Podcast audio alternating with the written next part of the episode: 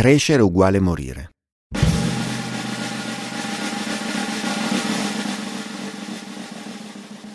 Kennedy Arkunda era stato un soldato bambino.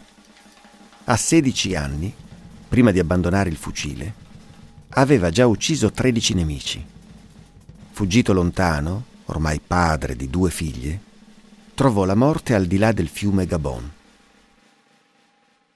Fu un regalo di Amin Rakuné, che aveva 12 anni. Era coraggioso, ma non fortunato nelle azioni di guerra. In 15 mesi era stato ferito più volte e Kennedy era il suo primo nemico ucciso dopo lunghi appostamenti. Raccontano gli anziani che Amin non festeggiò l'impresa. I compagni d'armi nutrivano per lui scarsa considerazione.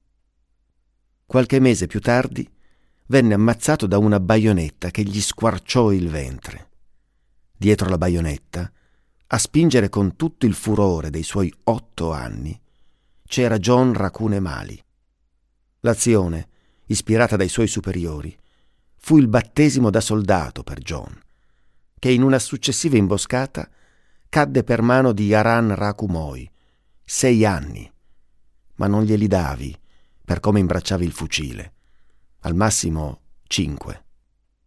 Aran non festeggiò il compleanno per due motivi. Uno, perché non conosceva giorno e mese della propria nascita. Due, perché Ahmed Ra, a 26 mesi, gli lanciò una bomba a mano come un pallone. Tutti pronosticavano che il piccolo Ahmed sarebbe diventato il loro generale, se non fosse cresciuto.